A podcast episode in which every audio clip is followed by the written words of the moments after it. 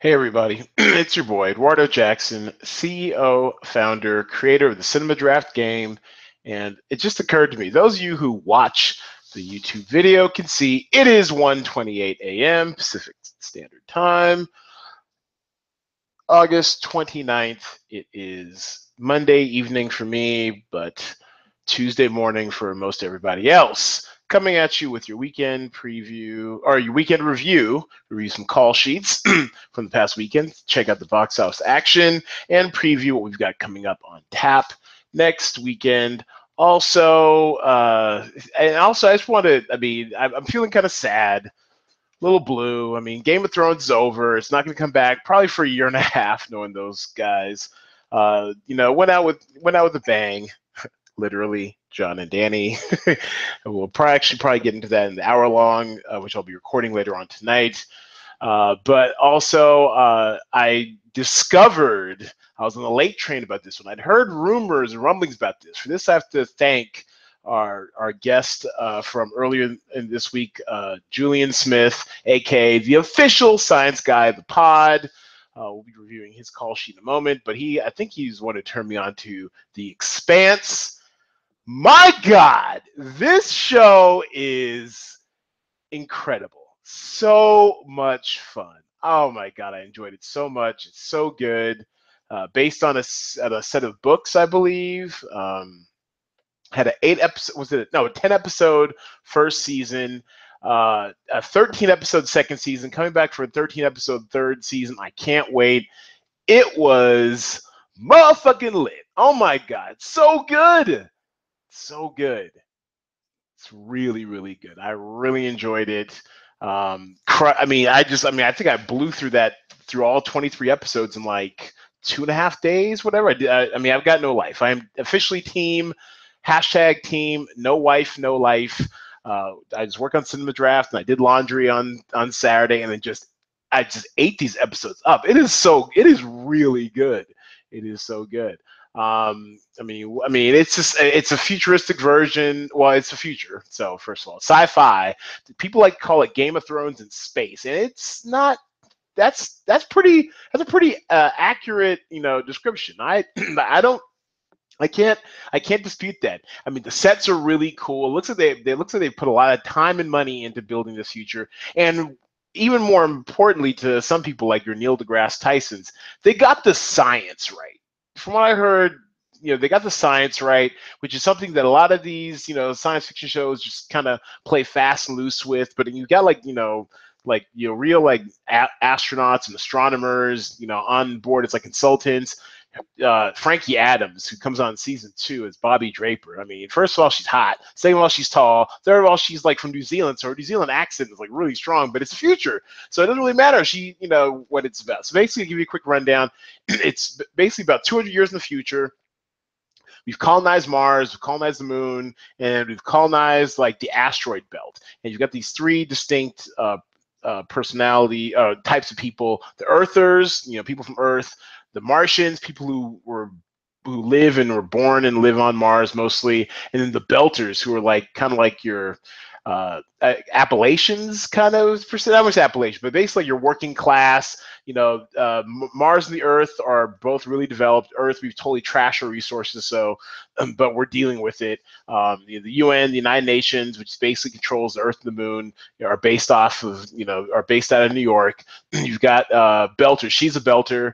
She uh, you know she grew up out there on the asteroid belt you know they basically are like miners like a mining culture they mine resources for, for the earthers and mars and, earth and mars are about to go to war it's you know not like this isn't like you know North Korea. Well, actually, you know, I would it is it's I would say North Korea, United States. It's more. I mean, you know, I mean, as far as size goes, they make it sound like it is, you know, similar to North Korea, United States versus you know, whereas the Earthers, you know, Earth is like you know big, a lot of resources, whatever. You know, size of our army is you know dwarfs that of Mars, but Mars is like a militarized culture where they really you know put in the time and the work to to just focus on on defending themselves and terraforming Mars so that you can live on it like Earth. And and just all these like factions going at each other. The Belters resent you know the Martians and, and the Earthers they they basically use them for the resources. They basically are mining water out of like the you know these asteroid belts out there uh, between I guess Mars and Jupiter maybe Saturn's. I I get them confused. You know, uh, but it's just it's really involved. A lot of like arcs at play, a lot of politics. That's why they they call it like you know Game of Thrones in space. A lot of politics involved, and also like Game of Thrones, they don't care who gets got um, when you know, I mean, major characters, you know, lose their head literally. You know, episodes in, you, you I mean, they just kind of get rid of like, you know, people who serve their purpose. Like major characters just get got, like Ned Stark, Robb Stark style. So just, you know, I mean, I would say don't get too attached to anyone, but it's really, really, really sophisticated storytelling, and it just happens to take place 200 years in the future. And all this stuff feels real, like it feels lived in. It feels like all these, you know these warring factions that have been at play forever. You just it, it feels lived in. It feels like like like a future that makes sense. Kind of like how you first felt like when you saw Star Wars. Like yeah, you're kind of blown away with like you know the the set design and the creatures stuff like that, but it felt like a lived in you know galaxy long time ago, far, far away. Same here. It's 200 years in the future. Everything feels realish. The science feels cool and real, and I just really dug it. I, I actually misclicked it. Uh, I was actually uh, on Amazon Prime trying to go to another show instead. I misclicked it, you know, by accident on this one. Like, yeah, all right, we'll see what let's see about this Game of Thrones in space. But it really is good. It's really, really good. I enjoyed it. I am now like I don't know what I don't know what this, these people are called, expansers. I don't know. Uh, and and I, I love me some Frankie Adams, you know, the 23 year old star from New Zealand who plays uh, a Martian. Um, uh, she plays like a, a Martian uh, gunnery sergeant, and she's just like, and she basically comes from like a war family, so she's super serious like this all the time, and the stakes are incredibly hard, high for her, and she gets involved in some stuff that you know is just it's just really interesting seeing her thrown into this mix, and and I loved having like those like because you basically you know how in Game of Thrones on Sunday, you know, for the first time in like seven seasons, we see all of our main characters in one place in one time. Cersei, Jon, Daenerys, you know, Tyrion, all these, you know, Jaime, all these people, you know, that we've grown to love in from all these different walks of life, different, you know, kingdoms, whatever, in one place, one time. I love how they're kind of setting this up as well on these parallel tracks of like, you know, people on Earth doing Earth things, people on Mars doing Mars things, people on Belt doing Belt things, and then and our hero James Holden, you know, who kind of you know crosses all these different cultures. Um, is it's really really compelling stuff. I enjoyed it. I highly recommend it.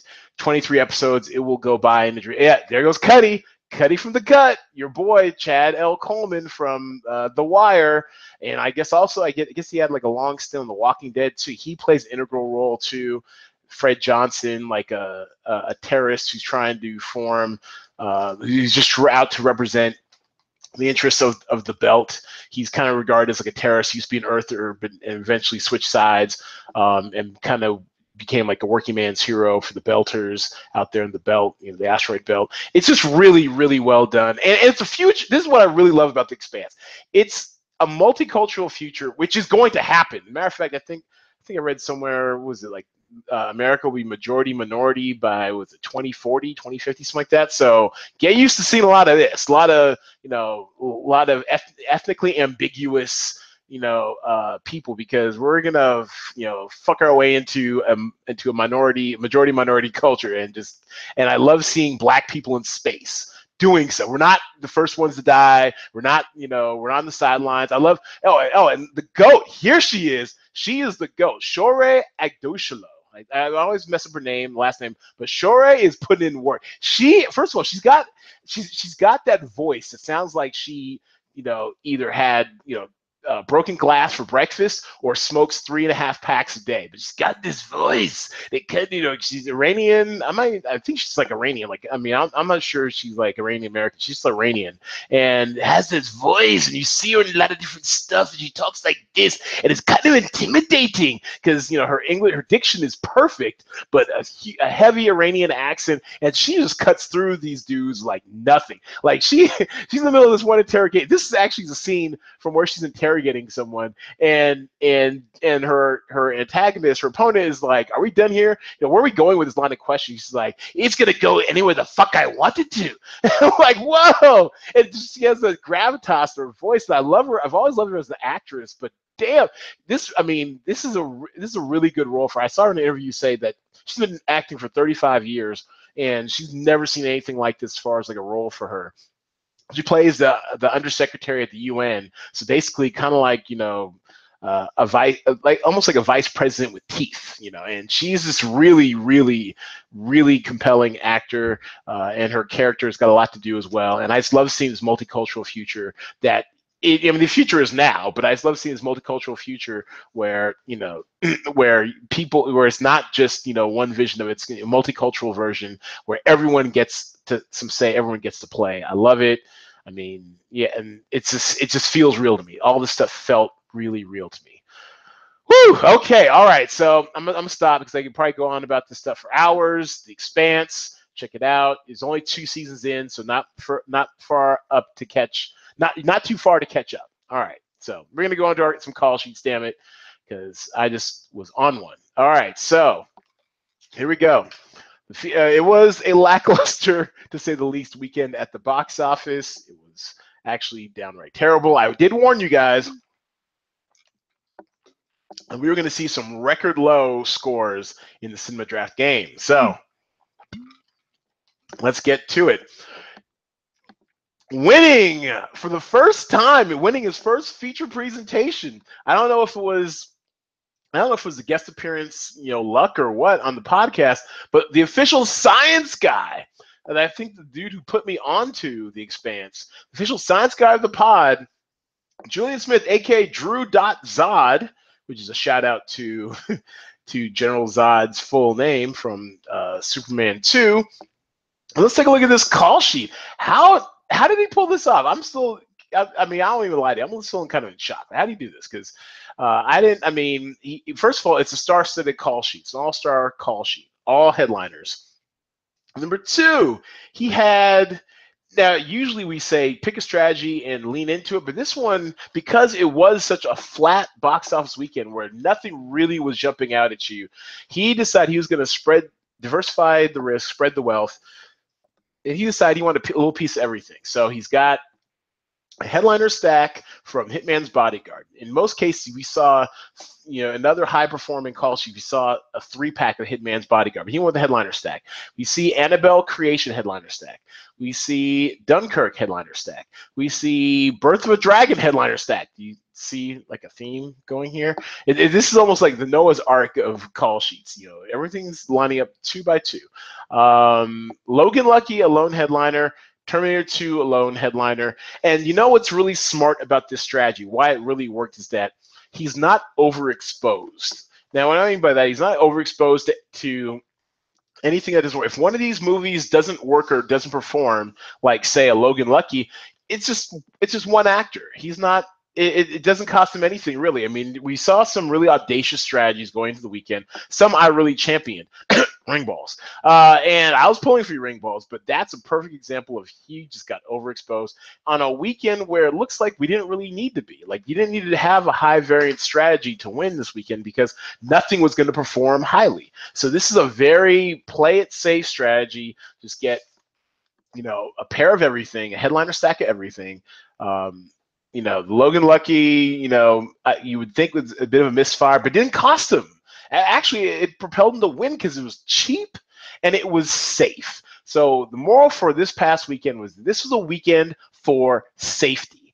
And and occasionally, you know, the safe play wins. Well done, Drew Zod. Very excited to see my guest of honor in the hour long last week ascend to the top. Enjoy that 46-25, my brother.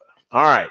Number two was the God of Cheese, and he also ends up with our call sheet of the week. Now, this isn't the call sheet of the week. We'll get to that in a moment. But he left 1100 on the table, and he also he now he had a three pack of Hitman's Bodyguard, headliner stack from Annabelle Creation, headliner stack from All Saints, which, considering its genre of faith based films, totally bombed. This movie, what did it do? This this I mean, it really did not do what we thought it was going to do. It did. Let's get to the right weekend. Here we go.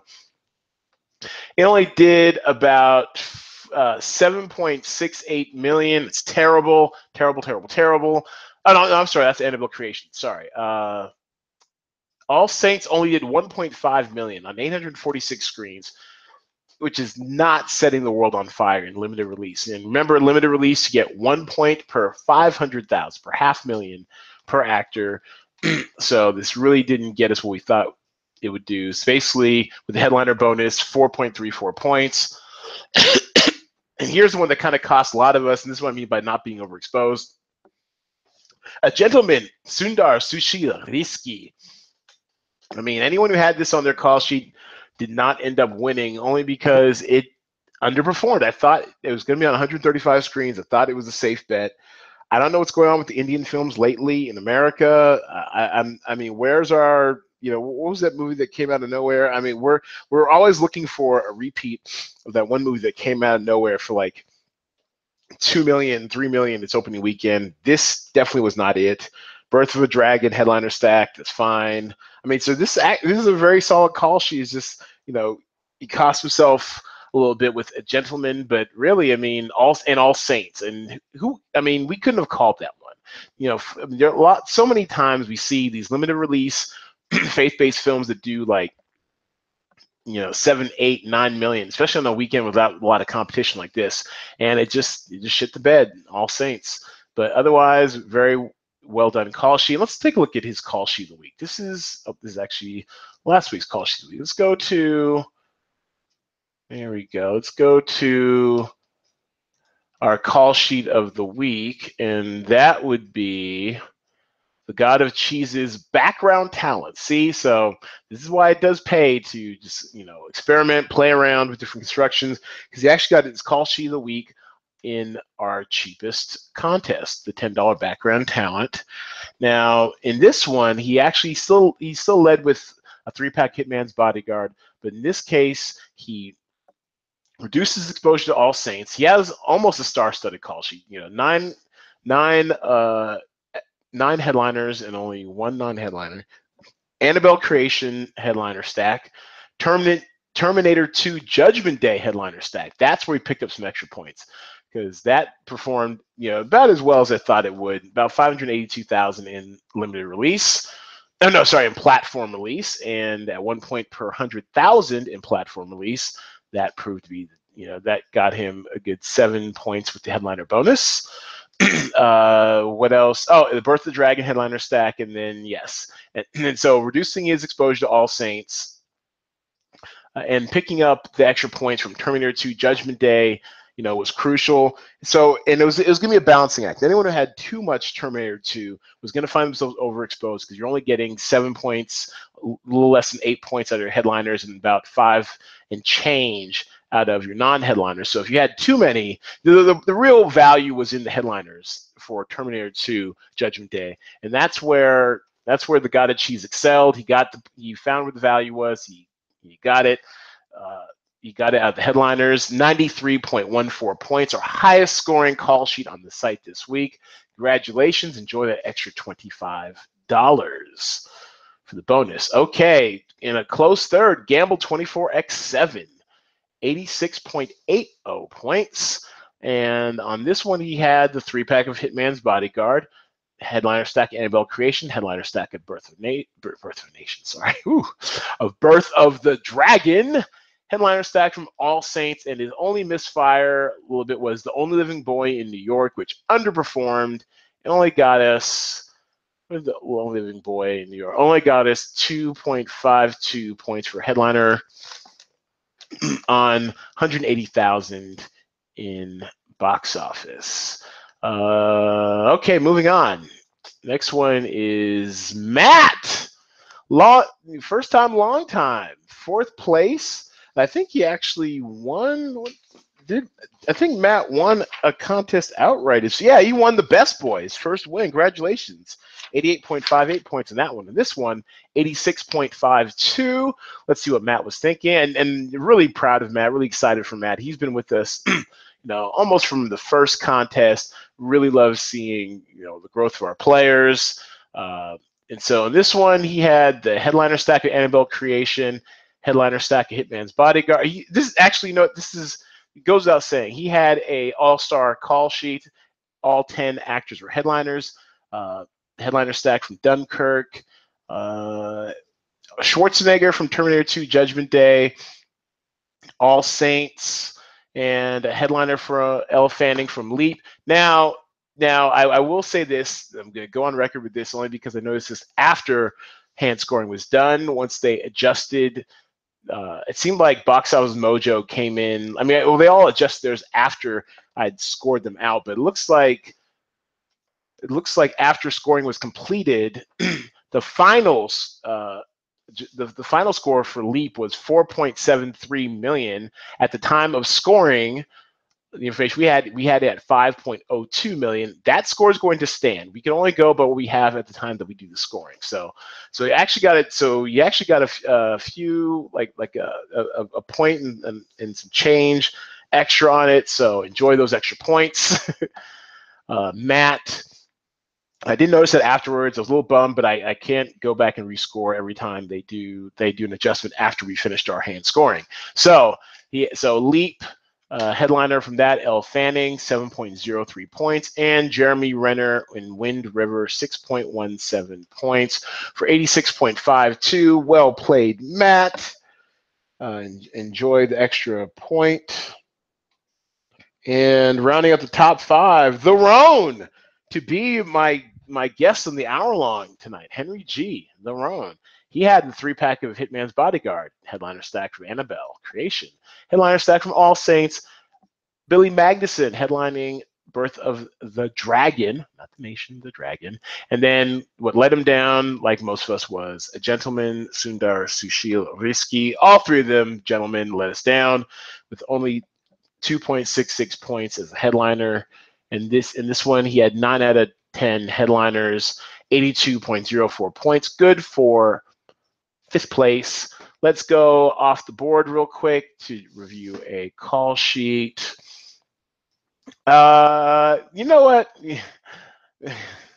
we always look at you know let's let's take a look at well we we know happened with ring balls. Just real quick, ring balls went all in on a gentleman did not work out well. I was rooting for you, Ring Balls. He had a max stack of ring of Gentleman, which means he had eight actors from a Gentleman up on there.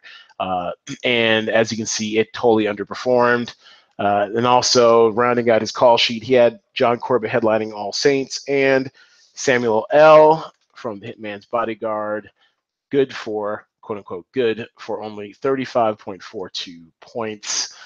Not sure if that's a cinema draft record low, but it's pretty damn close. But we'll we'll see you the top next week. We know you're good for it. Um, oh, well, you know, we have a tie with the draft mom and Ray Kinselas. Let's take a look at Ray Kinselas, a newer player, just outside of the money. Let's see what he had here. So, I, if I do believe last week he didn't have enough headliners, this week a market improvement, only left 400 remaining. So he's almost there. He had a three pack of Hitman's Bodyguard, Annabelle Creation headliner stack. So that's in line with conventional thinking with the top players.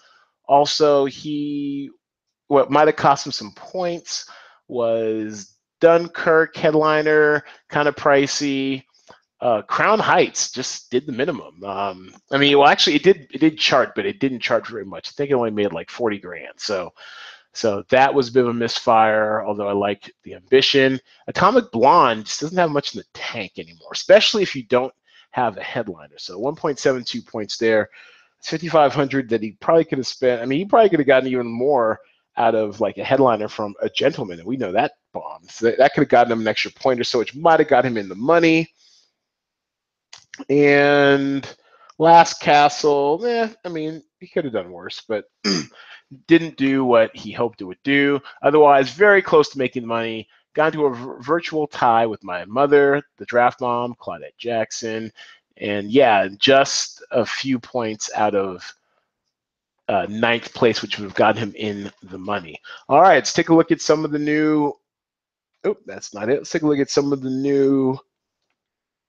Drag this over here. Of movies in this week.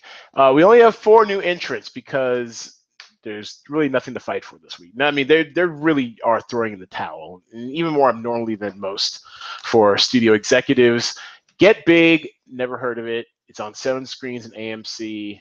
Might want to avoid. Close Encounters of, of the Third Kind. They're re-releasing it on 700 screens, y'all. So, yeah, it's gonna be that kind of weekend. Tulip Fever, oft delayed. I'm, I'm curious about this. I'm not sure if I would pay money to see it in the theater this weekend, but if it comes on like Amazon or something, you know, I'll, I'll definitely watch it. I'm, I'm, I'm curious only because Tulip Fever kind of refers to Tulip Mania. For those of you who watched Wall Street Money Never Sleeps, like that sequel with Shia LaBeouf and uh, and Michael Douglas, basically, you know, they they allude to the whole Tulip Mania. Basically, it's what a lot of smart guy finance uh, financial types like to try that anytime they say, "Oh, Bitcoin's a bubble," or or whenever there's something they don't really understand, they call it kind of tulip mania. Because I guess back in like 1600, 1700, um, Holland, uh, tulips for some reason just really took off in price. And and anytime there's a bubble, you know, I mean, it had no underlying financial uh, fundamentals basically. So that's why uh, when they call it, oh, it's just like tulip mania, like Bitcoin or whatever. And trust me, Bitcoin's not a bubble. I've been in it since 2013. That's a different story. Blacksandbitcoin.com. That's my site. Uh, anyways, uh, anytime there's there's some sort of commodity that they don't understand, they they liken it to tulips. So I'm very intrigued to see how tulip fever plays into all of this. And I know it's been maybe it's been released overseas, but it hasn't been. It's been delayed a while over here, which is never a good look for some of these movies. You know, really good cast. I mean, so I don't know. I'm, I'm intrigued. Yeah, yeah. So an artist falls for a young married woman while he's commissioned to paint her portrait during the tulip mania of 17th century Amsterdam. So yeah, that's what we're getting this weekend. tulip mania. Okay, and then finally Hazlo como hombre. This is this is an this is a Mexican film. So can we trust the 3F on 370 screens? I like I like the amount of screens it's on. Um, I mean, I know we're scared to love again these these foreign-based films, these foreign-focused films, but at some point we're gonna have to do it. So Hazlo como hombre might be worth taking a look at. All right, and so we'll go into it a little bit more in depth on the shot list, which I'll be recording later on tonight or Tuesday night, which will be up for consumption Wednesday morning. Thanks everybody for listening. You guys know what to do. Cinemadraft.co. That is cinemadraft.co. Follow all of our social media, like us, friend us, visit us, subscribe, like, comment, rate, help people discover this wonderful game. Spread the word. All right. And between now and between now and the next time, y'all what to do. Why don't you go see a movie or something?